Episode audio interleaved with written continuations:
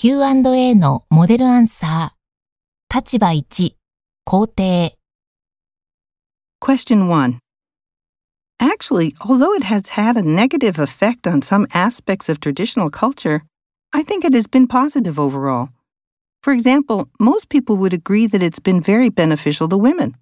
I doubt that women would be able to participate in the workforce as much as they do today if it weren't for the feminist movement that started in the West in the 1960s. And the idea of work life balance has been very positive for working people of both sexes. It's helped men spend more time with their families and made it easier for both men and women to take maternity or paternity leave. And there have been a huge number of other positive effects as well that have made society better.